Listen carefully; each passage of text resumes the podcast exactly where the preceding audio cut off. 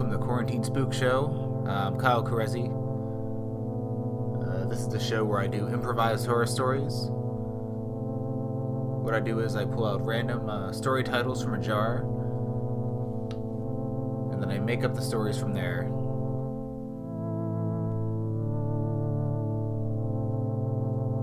And if you're listening and you have any titles that you want to submit, uh, you can send them to quarantinespookshow at gmail.com or you can contact me through more direct means.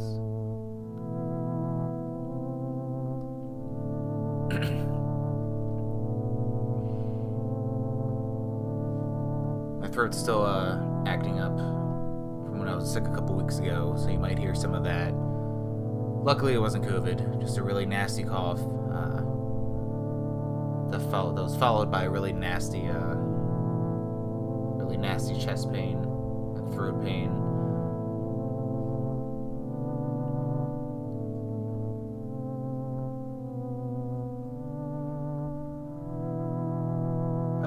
Anything special to, uh, you know, start off the show with. Other than, I guess, just to chat about, like, uh, because I've been a bit busier recently, um, doing more things for income, uh, more things involving comedy and writing and whatnot.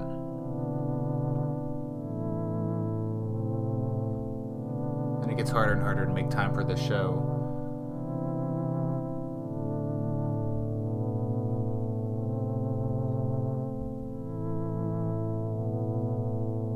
Still, whenever I start the theme uh, on the keyboard here or on a piano when I'm doing an episode, it always clicks me back into place, you know, like any performance. Like once you commence doing it, it's just like, ah, uh, just feels like the most natural thing in the world, you know? No, but it's, uh, it's midway through December now. More lights are coming up And there's certainly ho- holiday spirit in the air. And out here in the Northwest, we just had our first snow last night.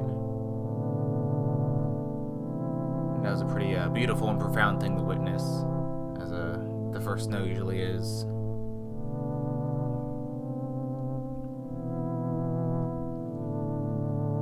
But yeah, I'll be taking two weeks off from the show uh, during the holidays, most likely.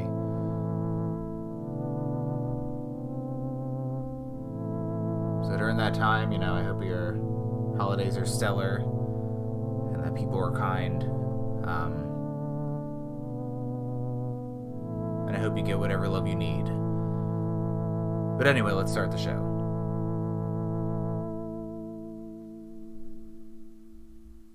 This story is called Skeleton Vengeance.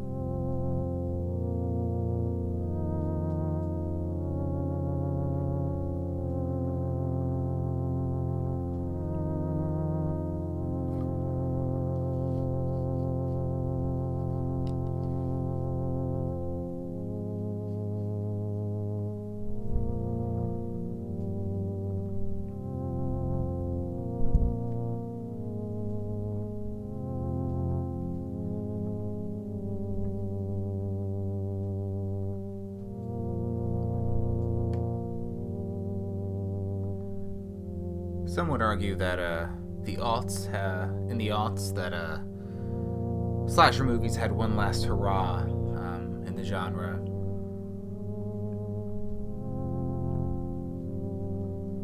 There was a lot of gnarly, fucked up horror movies uh, that came out in the 70s where people were being killed and murdered recklessly. And then once Halloween came out, it kind of solidified a formula, you know. Uh, the killer would have a mask or some sort of fixation.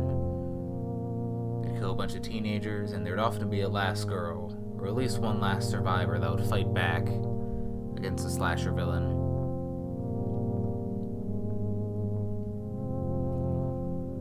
And then when the 80s came around, there was a lot of schlock that happened, uh, but also some pretty creative and uh, visually innovative uh, slasher movies, and also some that were just just plain fun.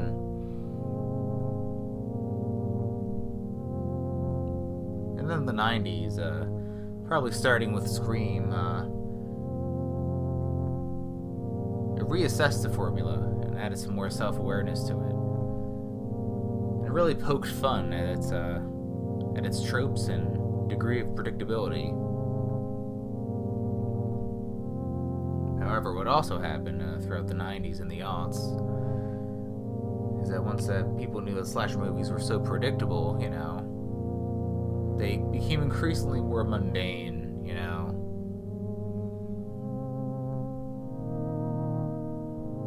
But also more slick. So, yes, some people would argue that in the aughts, you know, it was the last hurrah for that slick slasher look, you know, really streamlined and all that. It had its own unique sensibility about slashers. But some other people would argue that that was a fall of the slasher uh, genre. Um, at least, that, at least as people knew it at the time. Certainly, anyone can make a movie or tell a story about a bunch of randos being murdered by another rando.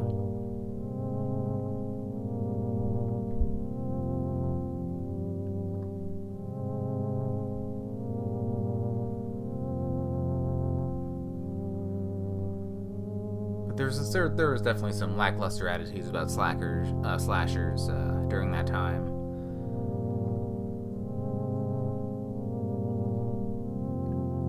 Of course, when the 20s rolled around, there was a resurgence of horror, just considering how everything was so fucked up in the world, you know, with the pandemic and all that jazz. It really invited an ingenuity, an enthusiasm for the genre.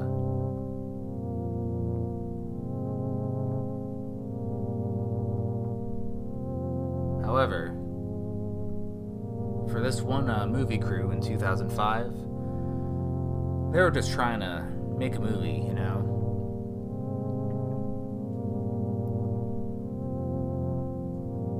They had a pretty sweet, pretty sweet deal from Lionsgate to just release it as an independent feature. And if it did well, then Lionsgate would agree to release it in theaters. Now, this was an exciting process for uh, uh, Harold Harrison. Harold Harrison. I don't know why I said it. I didn't say it that way the first time. That's a much easier way to pronounce it.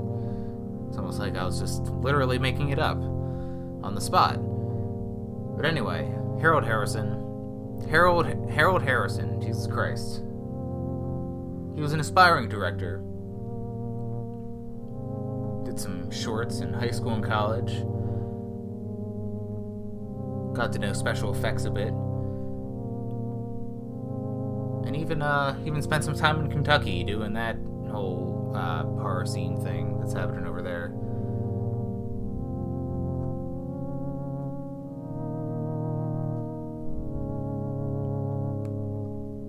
No, but this was a, a theatrical feature.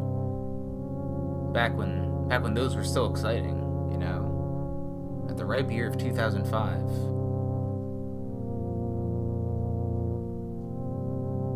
Before uh, around the time when pop culture really sink in America and get really dull, but that's besides the point.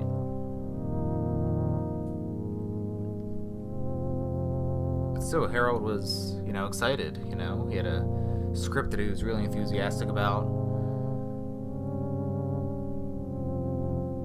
And he thought he had a talented acting crew. Um, secretly, all those actors, they just thought of the slasher movie as a means to an end. They just thought, oh yeah, the script isn't a, you know it isn't awful. Um, but all this accomplishes is just getting a theatrical film gig. You know, they're hoping to use it as a means to an end to get a you know better roles. Not better per se, but certainly something with more exposure, with better writing. It's more entertaining, more innovative. You know. But yeah, pretty much better in every measurable way uh, compared to Harold's script.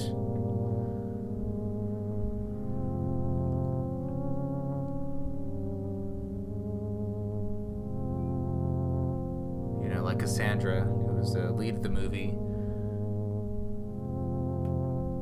She wanted to be, she wanted to pull a Jennifer Aniston and just uh, star in this really weird horror movie, and then just be the front face of some uh, decade-defining sitcom or something, you know.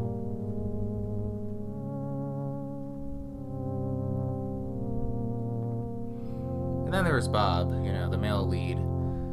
Bob wasn't much of a thinker, but he loved horror movies so much. You know, yes, he wanted to make a good living, and yes, he wanted exposure and fame and all that jazz. But honestly, he wanted to make good shit. That was his main incentive.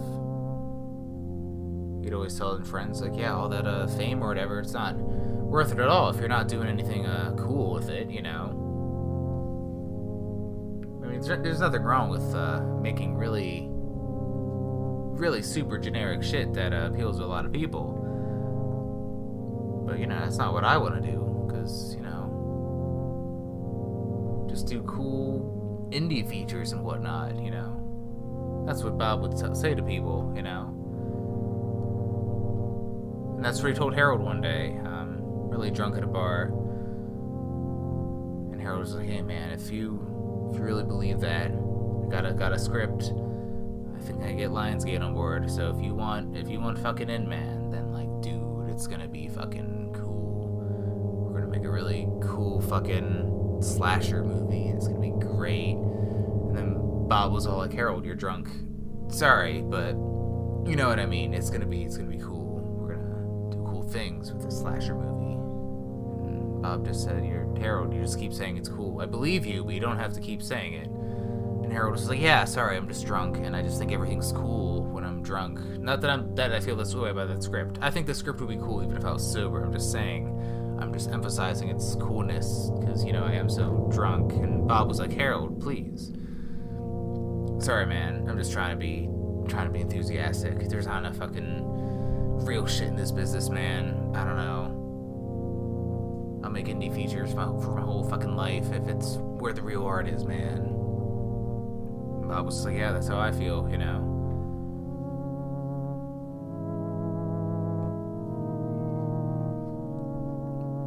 So that's how Bob got signed on.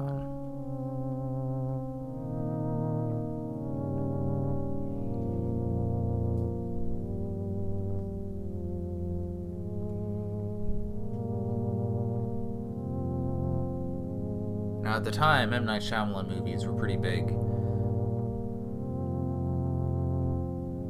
And it was also pretty big during the time to film horror movies uh, in the Mid Atlantic region, uh, specific, specifically in Pennsylvania, uh, where all those spooky woods are.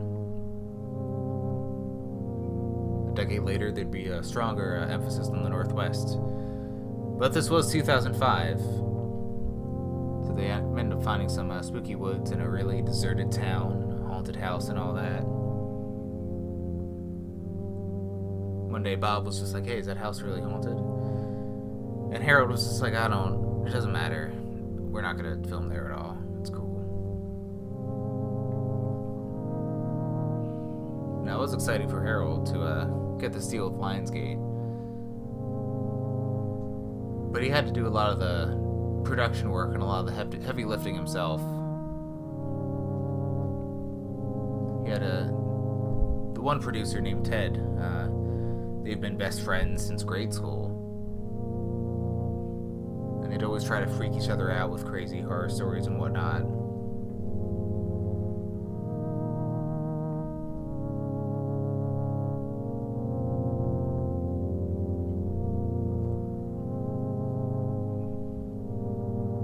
So it was pretty much Ted and Harold trying to get a trying to score the location and get a lot of the props and whatnot.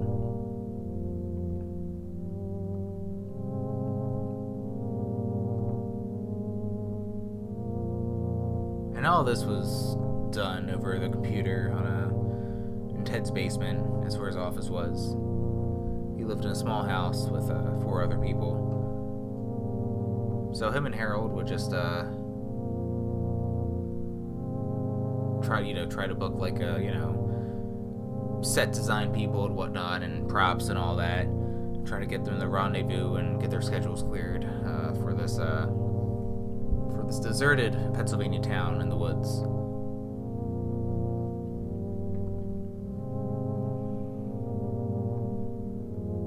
And their uh, booking process got a little bit heated when they were talking about uh, getting certain props. And Ted was just like, "All right, so how many how many skeletons do you need for this movie, uh, Harold?"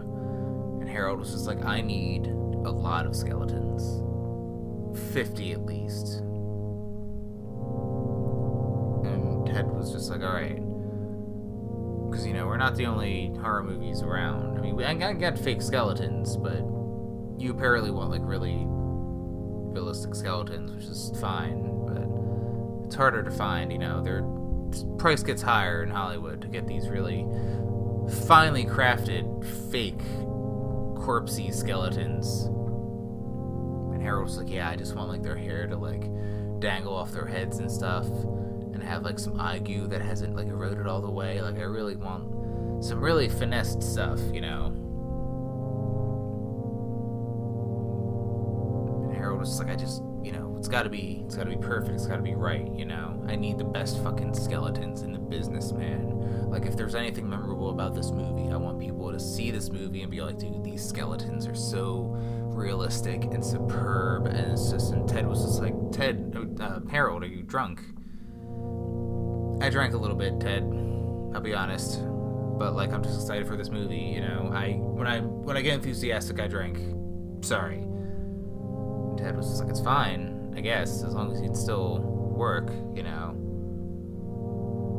That's how I measure alcoholism. Like if you can, doesn't matter if you can drink yourself to set to death or ruin your relationships or whatever. But as long as you can work and keep your life relatively together, that's all I'm assessing for alcohol problems. And Harold was just like, oh, I can do that in spades then. So they kept making phone calls uh, about getting the right skeletons and price points for them from different production companies and uh, manufacturers uh, in California and uh, New York and whatnot, and Kentucky, because um, they may have a skeleton production plant. Who knows? Prop production plan. You know, there are plenty of states that produce props that are not in New York or LA. Called Canada, a couple spots and a couple provinces. Um,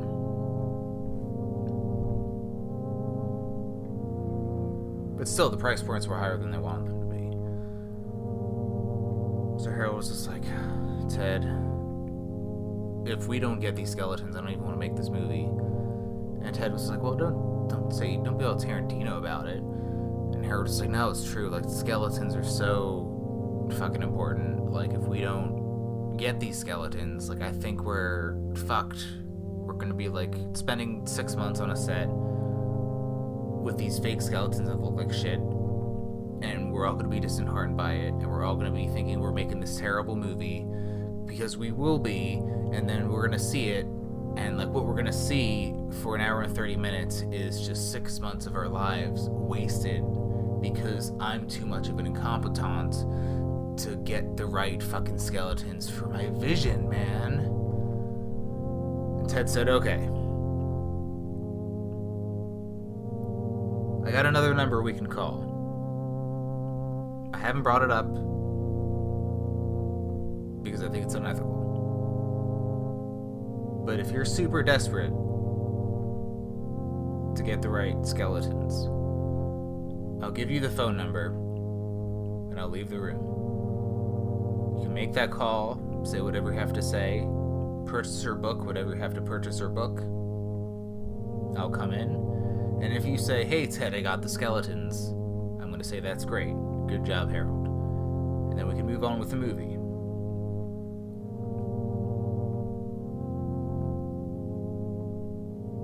But I don't want to call this number because I think it's wrong. And Harold was just like, I think I want to take a look at this number. And Ted said, okay. So Ted opened a drawer in his desk. Um, he kept a Rolodex uh, on the table um, for easy access, but he had a different one with fewer cards in them this drawer with a lock on it that was unlocked.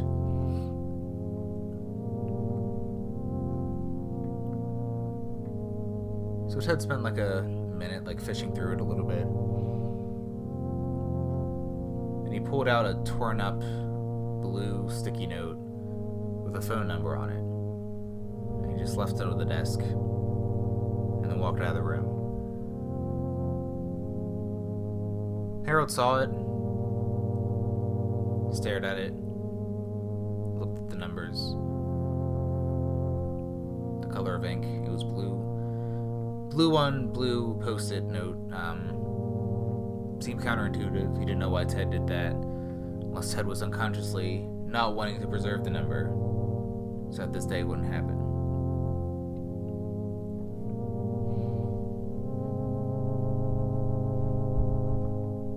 Harold takes the post-it and uh, makes the call. The phone rings on the other end three times, and then there's a then, it, then it's answered. Uh, it was definitely a landline phone, and it definitely sounded uh, had that far away sound to it. And it just said, uh, "Hello."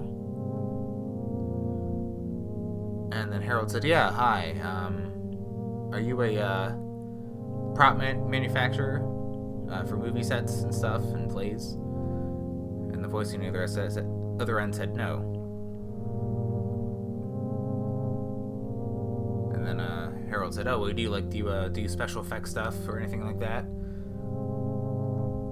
And then the other the voice on the other end said, uh, "No." And Harold said, "Okay. Well, I need fifty skeletons."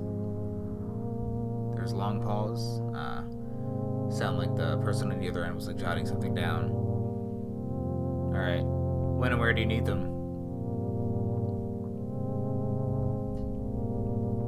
And Harold said, uh, "Yeah, I need them in a need them about six months." Uh, and I give you the uh, address for the town that we're in. We're in Pennsylvania, U.S.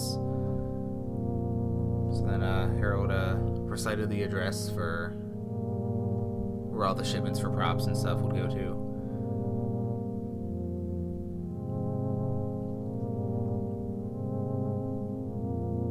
And the voice other end, other end said, "Okay, so do you want um, do you want all adults, all men, all women? What do you need?" Harold thought about it. He thought he needed uh, all adult men because there's to be a lot, a lot of soldiers uh, in this movie. Thought, uh, you know what? I guess, uh, let's go, uh, 20 men, 20 women, and, uh, let's go with 10. Do you have any, uh, child skeletons? Voice paused on the other end and said, yeah. Yeah, we got child skeletons. And then Harold said, yeah, well, I guess, uh, some of those skeletons as well. 10 of those. That'd be great.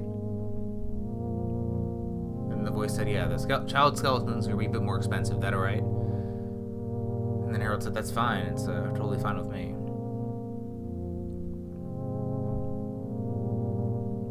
And then the voice said, All right, we'll get them to you then. And then he hung up before Harold can say goodbye or anything like that. Ted walked back in. Uh, he had a bag of he had a bag of uh, Fritos that he was munching on.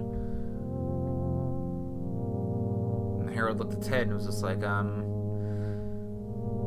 I just booked some skeletons.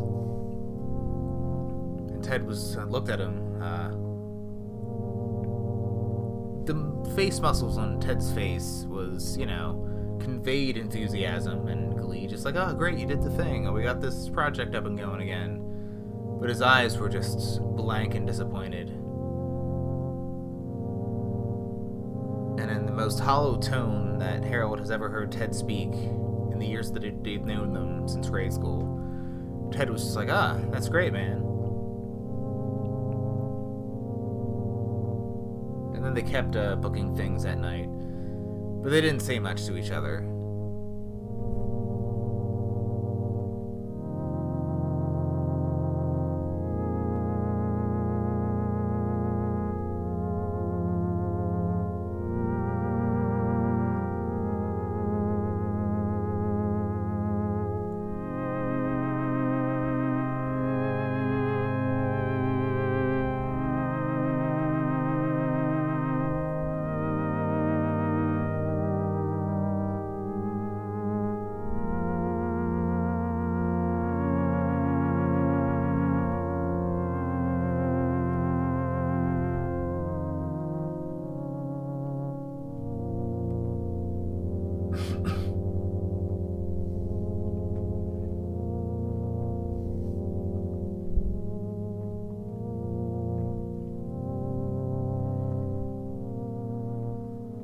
Was going smooth for a while.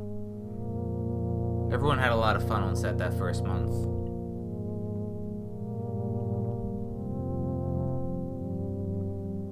You know, the town that they were in, you know, was very rich with a Revolutionary War history. You know, and it really fit the the whole architecture of the town and designs of the buildings and the, there's even old like farm equipment from the 1800s kind of like around, like on side streets and stuff, or in like backyards and whatnot. And it really fit uh, what what Harold was trying to communicate.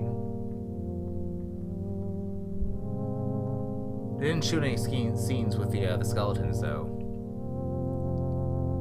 They were tucked in a back storage set shed, uh, or tucked in a in the uh, in a van where a lot of the props were kept, and that's where all the skeletons were. They weren't dressed up yet or anything. It was just skeletons.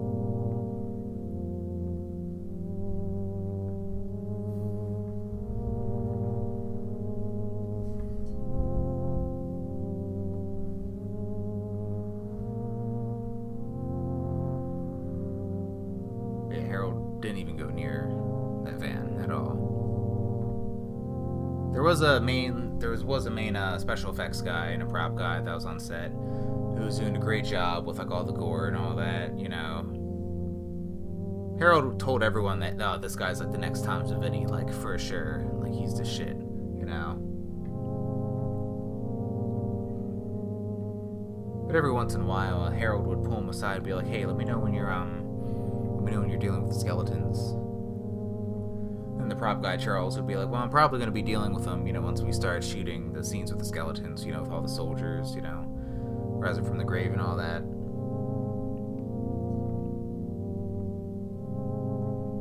And then Harold was like, "Yeah, yeah, that's great, that's great. Um, but just let me know when you're gonna do them. I wanna, I wanna oversee it a little bit if that's cool. Like, I want you to do your job. You're fucking awesome at it. Both these skeletons are pretty delicate, um, so I just wanna make sure they're cool." Charles just kind of nodded and said, "Ah, okay."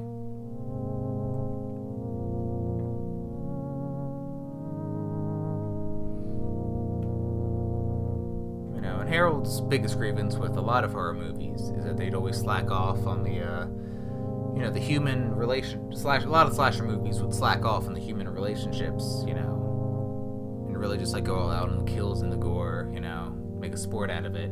But he also wanted to wanted it to be a good movie, even if it wasn't a slasher movie. Had a bunch of kills in it, you know. That was his standard as a filmmaker, storyteller, horror dude. So those were some of the first scenes that they were doing for that first month or two. And he was really relishing it. He really wanted to draw out the emotions and whatnot. And you know, Bob rolled with it, and uh, Cassandra was also into it. She also wanted to express her acting ability and her uh, emotional capacity um, and her sense of humor. just to showcase, you know, what she's got, you know, her idiosyncrasies, but also her ability to just be a stable, uh, firm grip on a on a cast, you know. Yeah, she was enjoying herself making the movie, but all she was thinking about was her res- resume, pretty much.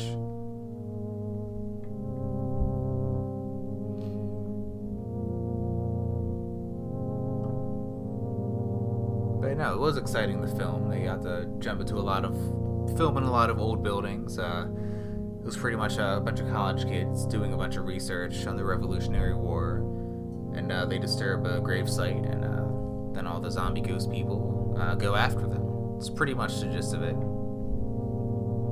It is also supposed to be a commentary on America and whatnot, and the nature of war, and the unnecessary glorification of it.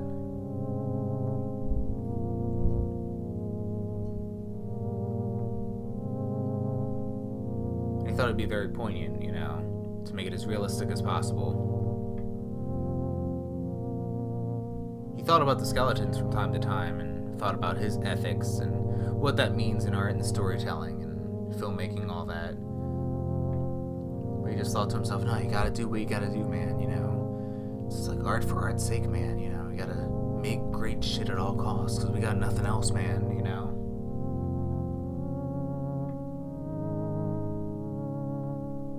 To his credit, all he had in mind was just making a good movie.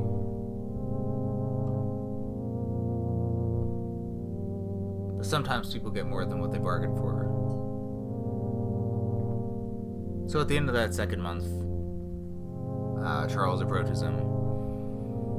And he's just like, alright, so I'm about to get those skeletons uh, out of the van. And we're just, I'm gonna dress them up in old, uh, you know, an old, uh, Revolutionary War clothes. You know, I got a bunch of blue uniforms, uh, and I got some uh, get some uh, British uniforms as well. But you don't want that. You just want it to be like the uh, the American burial site, right? And Harold said, "Yeah, yeah, let's go in together. I can help you carry stuff or whatever. Uh, I just want to, you know, I want to just oversee it." And Charles said, "Right, oversee it, sure."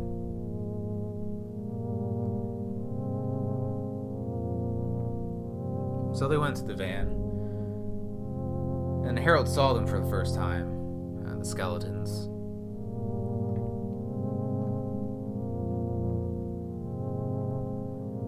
There's a wave of uh, relief and disappointment that he got when he first saw them, um, because the skeletons looked really fake, you know.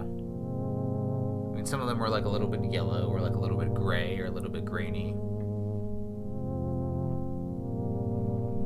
When he saw them, like, oh, these are like the most fakest skeletons I've ever seen. Like, I've seen Halloween decorations better than this.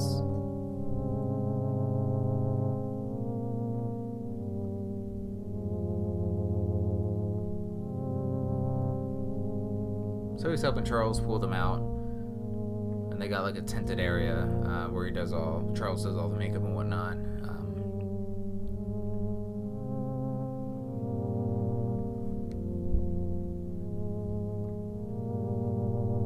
Just getting started with the uniforms, kind of tattering them up, getting some dirt on them. You know, some. uh...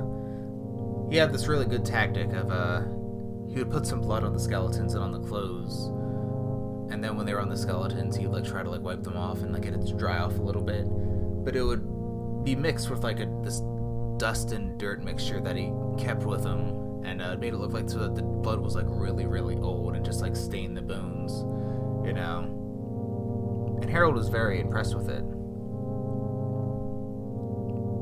But then, uh, then Charles said, uh, excuse me, uh, Charles said, "Yeah, these uh, these skeletons are super realistic."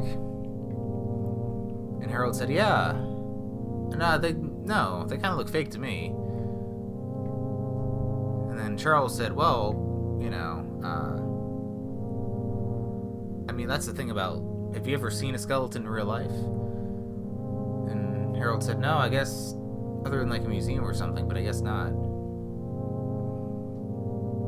And then Charles said, Well, you know, if you ever see footage, you know, of uh, after, you know, like after someone, you know, not they should seek this out, but after someone like burns to death or something, you know, it's like their bodies look like fake skeletons pretty much, you know? Because when you see movies and stuff, they always try to like finesse it and like really make it super detailed and whatnot. Uh, and they look cool sometimes, but that's not really what skeletons or corpses look like, you know? It's as it's a decaying body. It's as mundane as anything else, you know.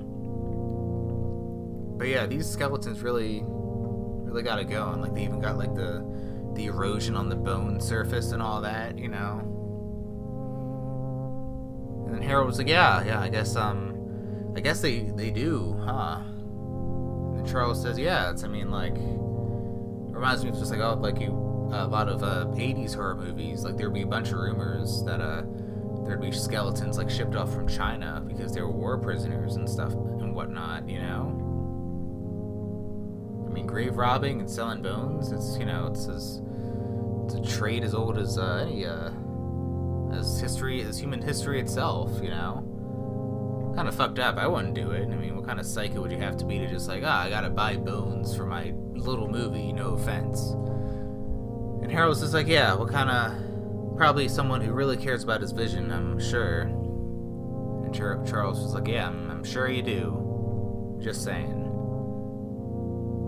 And then Harold was like, oh, um, well, what are you saying? Charles just looked at him, kind of like a bewildered smile and a grin on his face, almost in disbelief of what Harold asked him. And then Charles just said, I'm just saying. And then went back with his work, uh, not saying anything.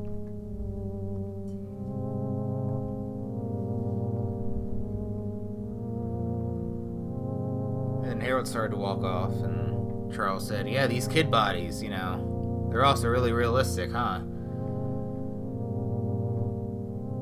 And then uh, Harold said, Yeah, almost like the real thing. And he just walked off. They didn't have any shoots that day, and uh, he didn't talk to anyone for the rest of the afternoon. They actually had like a nice day off, so they're gonna have. They're talking about having drinks that night, but Harold didn't participate.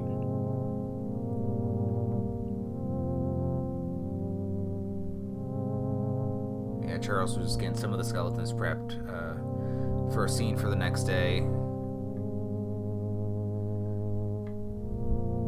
And Harold was alone in his hotel room, uh, while the actors were out drinking and some of the crew too. Yeah, just having a having a bottle of gin all by himself.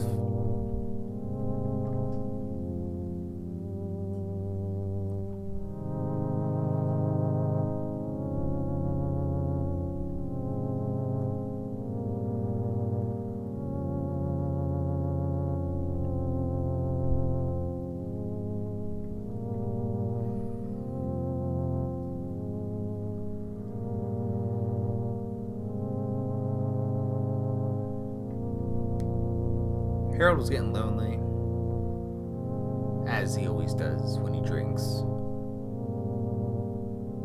He was getting to that level of drunk when he was just uh, dribbling liquor off his lips, just trying to wipe it off with his sleeve and all that. He started to become an, uh, an untidy drinker uh, after his fourth drink, but he was drinking from the bottle tonight, so he just was not counting. He wasn't in the mood. He didn't want to deal with the skeletons at all. Let Charles do it, that's what he's doing, that's what he's paid to do. I'm not the visionary, the creative man. And I even helped produce some of this thing, you know? I'm the fucking dude who's in charge of this vision, of this art. Oh, fuck, so many shit horror movies these days, but I'm gonna fucking change it, man. Or that's what Harold was telling himself. Um, what he didn't know is that a lot of people, uh, some people on the crew were just like, you know, just like muttering to each other, and they're just like, this movie's kind of shit, yeah. A little bit. I mean, it remains to be seen, but let's just see where it goes.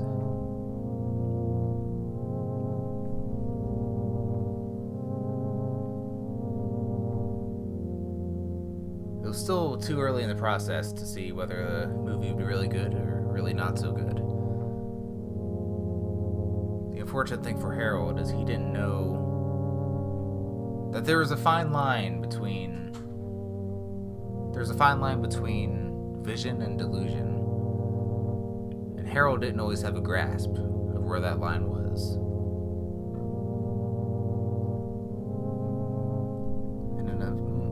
Moderate drunk stupor, he was trying to think about that line. He's just like, oh, am I doing all the wrong shit? Am I making a good horror movie after all? Did I fuck up my own, my first shot at a real movie? During this uh, parade of thoughts, he heard a light scratching in his window. He was on the second floor of his hotel. He thought it was a bird or something, or a tree branch kept rattling and scraping. So he goes out and opens the curtains. Doesn't see anything out there. No trees, no critters, no leaves, no nothing. He closes the curtains again.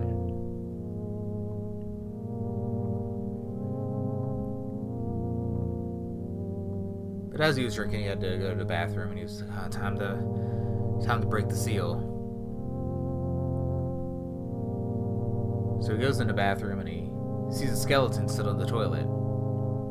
He says, Whoa! Then he jumps back, almost falling over. He runs out of the bathroom, puts the cap on his gin bottle, and then tosses it on the bed. Now that almost sobered him up.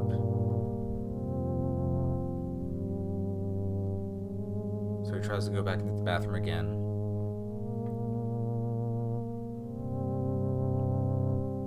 Skeleton's gone. And then he hears a knock on the door, and then he jumps in fright. He's just like, oh shit, fuck. Fuck, I'm so fucking, so fucking drunk, fuck. Alright, okay, alright. Got this. I got this. You got this. The door kept knocking, and he just leaned on the count, over the counter in his bathroom and looked in the mirror. He's like, hey man, you, you got this. You can do it like you always have stumbled out of the bathroom to the door. And he opens it and it's Ted. And Ted's like, "Hey, Harold, how's it uh, how's it hanging?" And Harold's just like, "Ah, ah, you know, man, just having ideas, just trying to think of tomorrow's uh, shoot. You know, just trying to wonder how I'm gonna steer everything. You know, how it always is." And Ted was just like, "Yeah, I hear you." You know, I really missed you last night, you know. We were we were talking about the movie, you know.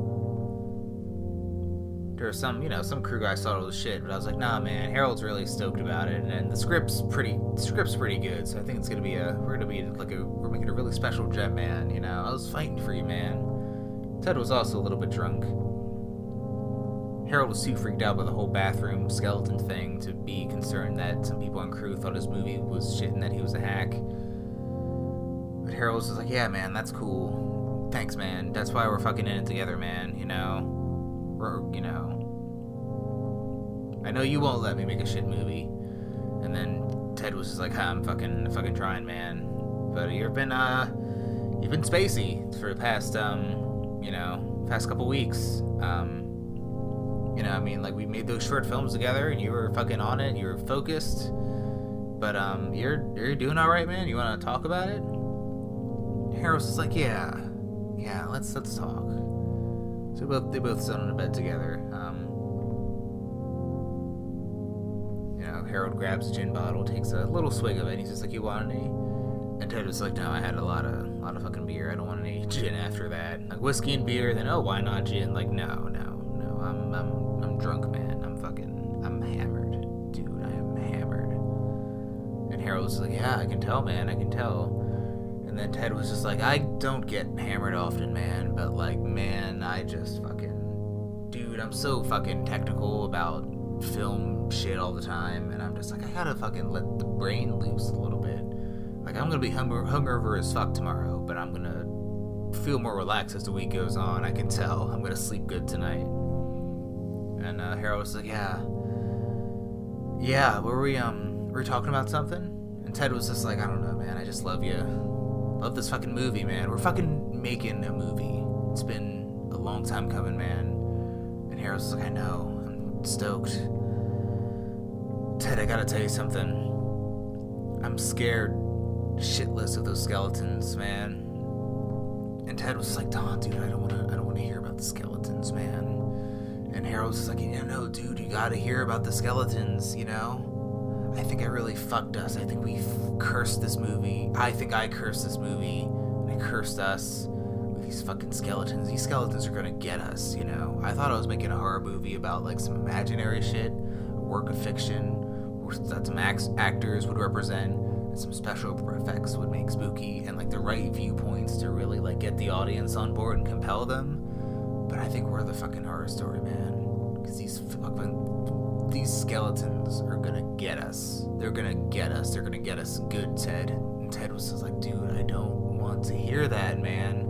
And Harold was like, but Ted, it's true. Think they're real skeletons. I saw them for the first time today, and Charles was just like trying to guilt me about it, but like not being a dick about it because I guess we're like working together or whatever. He's, he's trying to be professional, which is cool. I respect it, but he's not cool with working with those skeletons. I don't know if he feels about it. I think he used to work in death work, and that's part of why he's so good at special effects. But I don't think he's too concerned about working with death or whatever. But he's doesn't feel great about it. I don't feel great about it. And you didn't feel great about it when you gave me that number. And Ted was just like, listen, I'm sorry, man. Ah, fuck, man. You know? It wasn't just you, Harold. I gave you that number. You know. But shit, man, you made the call. Like, you know, I didn't put that ring VHS in the VCR, you know, I just happen to have the tape. Like, that's how I feel about it. And Harold was like, oh, thanks, Ted. I appreciate you you having my back you know. as a film cohort since we were fucking kids when we just had a camcorder just like filming squirrels eating nuts and shit. And Ted was just like, yeah, okay, you're right. No, you're not. I don't know, man. I'm afraid of skeletons too. I think they're after you though, probably. And Harold was like, why would you? Why would you say that, man? Well, at my lowest moment, why would you say something that would just like fuck me up so much when I'm almost midway through making my first feature film, and possibly my last, based on the way it's going. And Ted was just like, yeah, I don't know, man. That number, I, I don't, that number is, um, I got that number from some weird, weird, weird guys, yeah.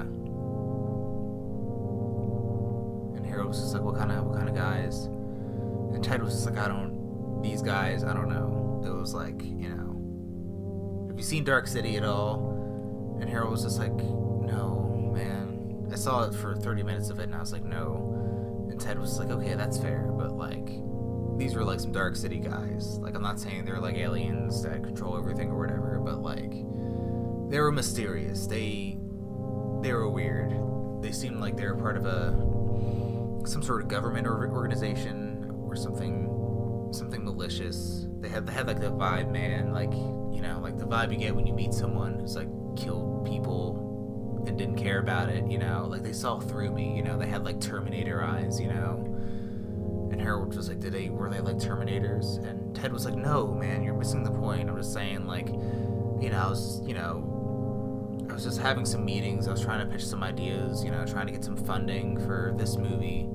Um, you know, I met these guys. I was trying to. I thought it was an executive meeting the whole time. Like I was meeting at a studio. Some indescript building in like a, you know, in fucking, uh, in Burbank, you know. And we were chatting and they were just like staring me down. And I was asking like, oh, some funding, some resources. You want to help make this movie? Yeah. Again, I thought they were from a studio. Like some friend told me about them. Like, oh, these guys are trying to do some indie stuff, submitting it to festivals and stuff. Maybe you can talk to them. And I was like, cool. So I did that and they just gave me some phone numbers of resources to call. And I called one of them, um,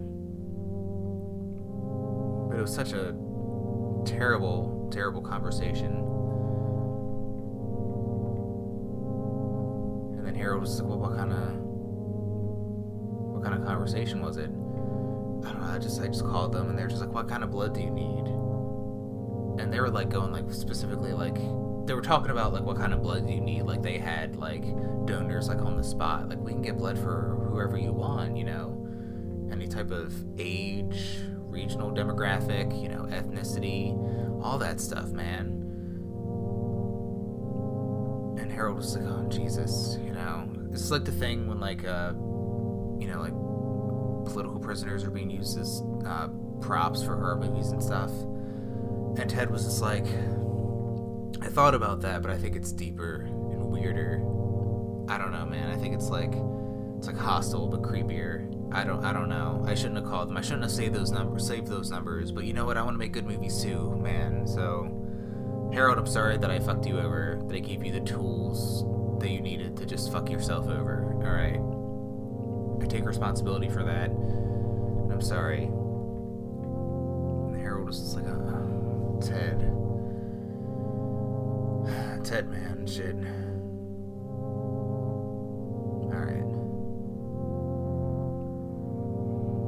Both sat in silence for a while.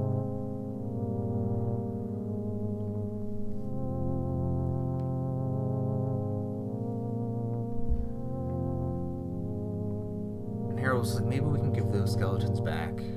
Maybe we can take them to like a like a bone specialist, get them identified, get them to who they belong to, you know. And I can write something in the script, to be like fucking no skeletons. Um, could just be ghosts instead of like zombies or something. You know. I mean CGI is in its prime right now, so I think we can really we can really do something special with it. And Ted was just like Yeah, maybe we can um yeah, I'm willing to do that, man. And Harold was like, Hey Ted, let's go to the van now, take a look at those skeletons. Um let's just like apologize to them, you know maybe make a call tonight about it. And Ted was like, well, let's just call tomorrow, you know. Or maybe we can put off, can we, we can put off the shoot maybe. And Harold was like, oh, I just want to get this movie made, man. Ted was like, I know, but if you have to like rework this whole prop situation, like we gotta, we gotta put some shit off, man. Harold was like, oh, fuck. I just don't want anything to get in the way of my movie, you know? And Ted was just like, Harold, I get it, but like, do you want to make good art? Or do you want to be a good person. And Harold was just like, ah, oh, fuck, I don't, I don't know, man, but we gotta go see those skeletons. And Ted was like, no, we don't gotta see them now. Let's deal with it tomorrow. We'll talk to Charles, see if he knows anyone. Uh, he said, you said he was at death work, right? Maybe he knows some people, Harold was like, no, let's fucking, let's go, man. Let's just fucking go. Harold gets up and then just like walks, puts on his shoes and a coat and then walks out of the uh, walks out of the building, walks out of the room in the hall, and Ted's just like, Harold, where are you going? And then Harold's just like, I'm getting those skeletons, man. And Harold walks out of the building. Ted's following him. The van with the skeletons is not far from the hotel, but it's pretty cold out, so it's a bit of a hard walk. And Ted's like walking like uh, two yards behind him. And he's just like, Harold, Harold, where are you going? Stop.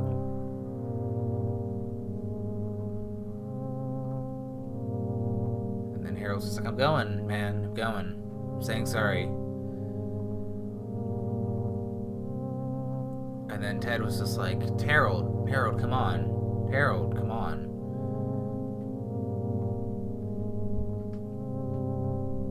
And Harold's just like, I'm going. I'm going, Ted. It was a weird walk. Not many people were awake that night, but the people who were were just like, what the fuck are oh, those fucking movie people? What are they doing now? You know? It was a small town in PA, you know? So Harold made it to the van. Was locked with a padlock, the back was. And he was like, fuck, I think I got a, I think I got a key. Here."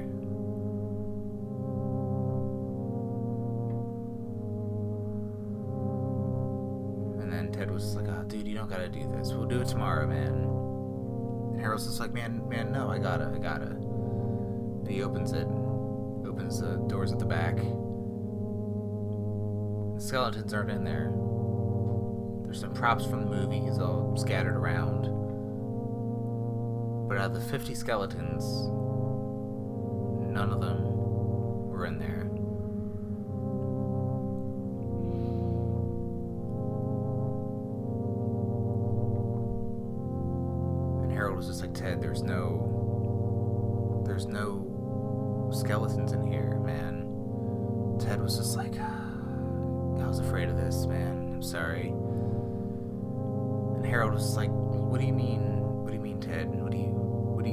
About? The number? It's okay, man. We both got greedy. Look, we can make this right. We can make this right, man.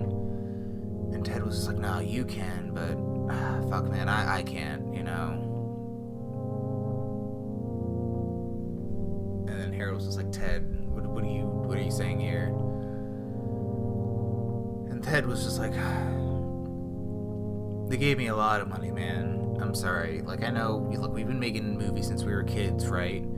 But, like, you know, whenever we make a project, you know, try to submit something to a festival or whatever, like, I'm always, like, the producer guy, you know? I got fucking script ideas, too. And Harold was just like, I know you have script ideas, but you never, like, when we ever try to make a movie, you never pitch them or, or at all, or, like, speak up. I would be like, hey, I got a really cool, like, movie idea, or, like, a script idea, or a short film idea that we could do and you're always just like, oh yeah, man, that sounds cool. You never really contribute to it, you know. Chime in your ideas. Um, you sometimes you say like, oh, I got an idea, and I say, yeah, that's a cool idea, but you never make the push like, oh, we should make this, because if you ever did that, I'd be like, dude, let's totally make it, or let's come up with an idea together, you know. But I thought, I thought, you know, I thought you were cool with like doing the production side. I thought that's a part of showbiz you were into, you know, like the technical stuff. Like it's, I do that, you know, I've been doing that with you. I help help you out with that, you know. You could have helped me with the creative stuff. That's fine, man. We're a fucking team, you know. It's cool if we like delegate tasks or whatever, but like we're collaborative. We've been in this together for a long time, man. And Ted was just like, I know, man, but like this fucking shit's shit movie's not gonna be my big break, man. I need, I got fucking ideas too. I got networking shit going for me. Got some pitch meetings set up for, you know, after this shoot. Like, I really, you know, I gotta just fucking go. I gotta go with my heart, man. I got dreams too. And just Harold was just like, Ted, we could have done this together, man. It's cool. We could still do this together. Ted started to tear up a little bit. Mm, no, man. No, we can. Harold didn't say anything. His mouth was just slightly open, mildly drooling after drinking a lot. But this situation was certainly sobering him up. And then he started to hear footsteps. A massive amount of footsteps.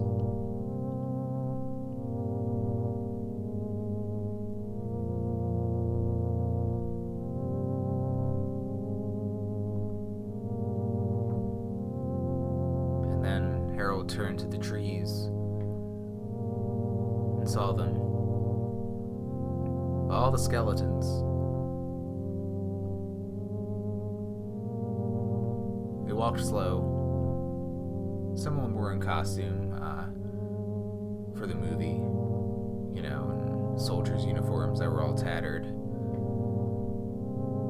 Harold didn't know if any of them were actually soldiers. Maybe some of them were started to back away from the skeletons. They were slow. But when he turned around tried to go back to the hotel, also some skeletons coming from behind buildings and down the street. All the movie vans were parked on the uh, the end of a street, so it's all grass and some other vans. And all the skeletons started to appear from the vans and behind trucks. And Harold found, found himself surrounded. Ted just started to slowly back away. He's just like, I'm so sorry, man. And Harold was just like, Ted, you really fucked me. And Ted was like, I'm sorry, man. And then Harold screamed, You fucked me, Ted, come on. Skeleton started moving closer. Close enough to grab Harold. He was able to shake a couple off, but more and more started to swarm him. They started to scream. Ted couldn't stand to scream, so he covered his ears, but he could still hear, still hear them.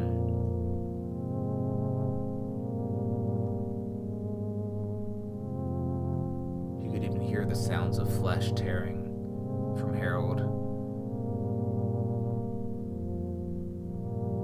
His scream started off with uh, with a lot of passion for a man uh, screaming for his life. They started to become more mechanical, like a like as just a just an organism going through the biological motions. Because at this point, all of his uh, pieces of Harold's brain were missing. So it was just a body going through his last impulses. But still, the screams continued, even through that. And then it was silent, other than with the shuffling of footsteps on the grass. And Ted just ran back to the hotel in tears. And then went back to his room, and he forgot that, uh, some people from the ca- cast and crew were chilling in his room. He only meant to talk to Harold for just a little bit, but he spent the whole night there. So Cassandra and Bob and uh, some other crew guys and cast guys were just uh, like, "Oh, what's going on, Ted?" And Ted was like, "Nah, I don't know where Harold is, man." And then Cassandra was like, "Oh, what do you mean?" And Ted was like, "I think I don't know. I think he did something to himself. I don't know. I'm, I'm I think I'm just being paranoid, maybe." And Bob was like, "Oh, we can try to go find him or something." And Ted was like, "No, I was out. I was out all night trying to find him. I don't know where he is. Let's just go to sleep. Maybe we can find him in the morning. Maybe I'm just being paranoid. Maybe he's just in his, just in a, you know, just dozed off in a bathtub or something. I don't know. But let's not, let's not worry about him now. I'm sorry. I'm, I'm making a scene." And Bob was like, "No, no, don't worry about it, man. We can find him. You know. Maybe he's just like stressed about the movie and just had to go for a walk or something." And then Ted was like, "Yeah, maybe, maybe. I don't know. We'll we'll find him. We'll we'll find him." That next day, Harold didn't show up. And they all kind of tried to search for him in the usual usual spots, but none of them uh, found him.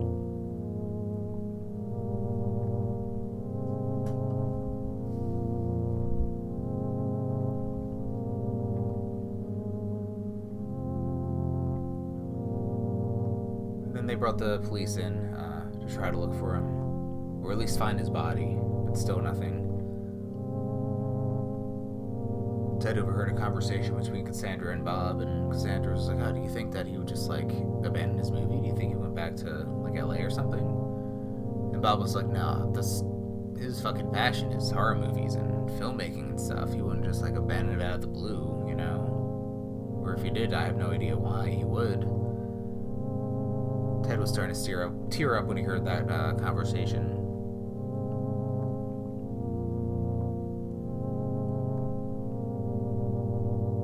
After about a week and a half, uh, Lionsgate made the decision to uh, bring in another director um, to fill in uh, for Harold until he comes up again, or indefinitely until the end of the movie. Uh, whatever happened first. If Harold did show up, they can uh, hold filming and then resume when he's well again. But in the meantime, they're just going through production. And they had this conversation with Ted. And then Ted said, "Oh, I can I can direct the movie." And then the Lionsgate representative was like, "No, we need someone with uh, more experience, but you know, maybe you know, pitch to us, uh, you know, down the road, we can talk about something." So they brought in another director uh, to you know to direct. And he was uh, Ted was giving him a tour of all the stuff on set, you know, introducing him to the cast, the crew, uh, the equipment that they had, uh, Charles, and uh, all the props and whatnot. And uh, this new director was like, yeah.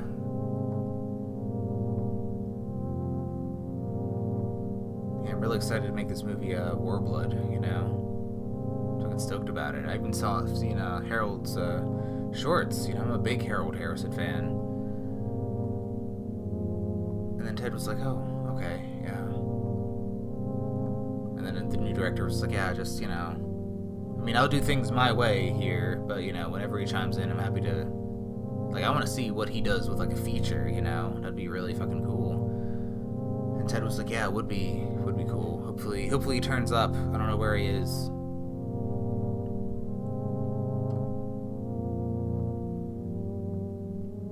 So they go into the uh, the van truck with the uh, with the skeletons.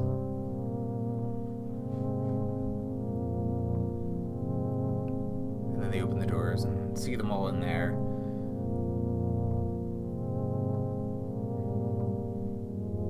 And then the new director was just like, "Whoa, were gonna use all these skeletons?" And then Ted was just like, "Yeah, that was that was Harold's vision. He wanted he wanted 50."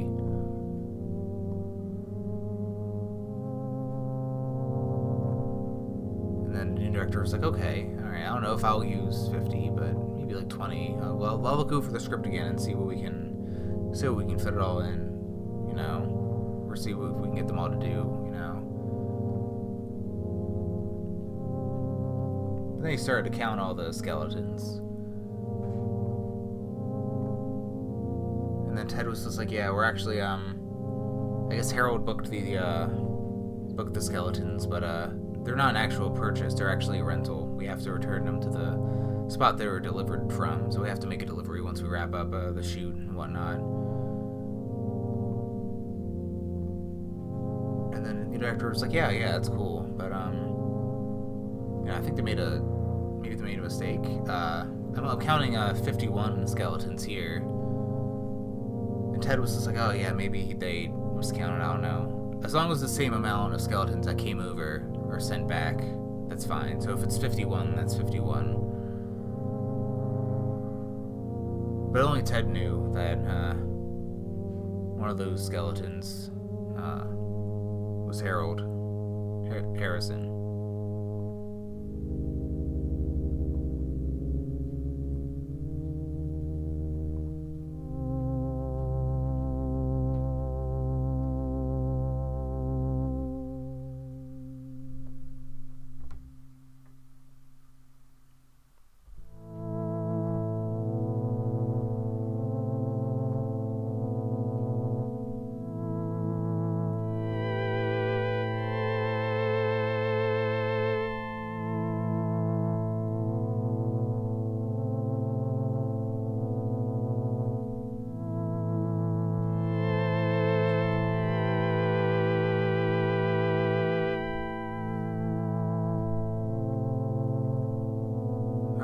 Well, Quarantine Spook Show.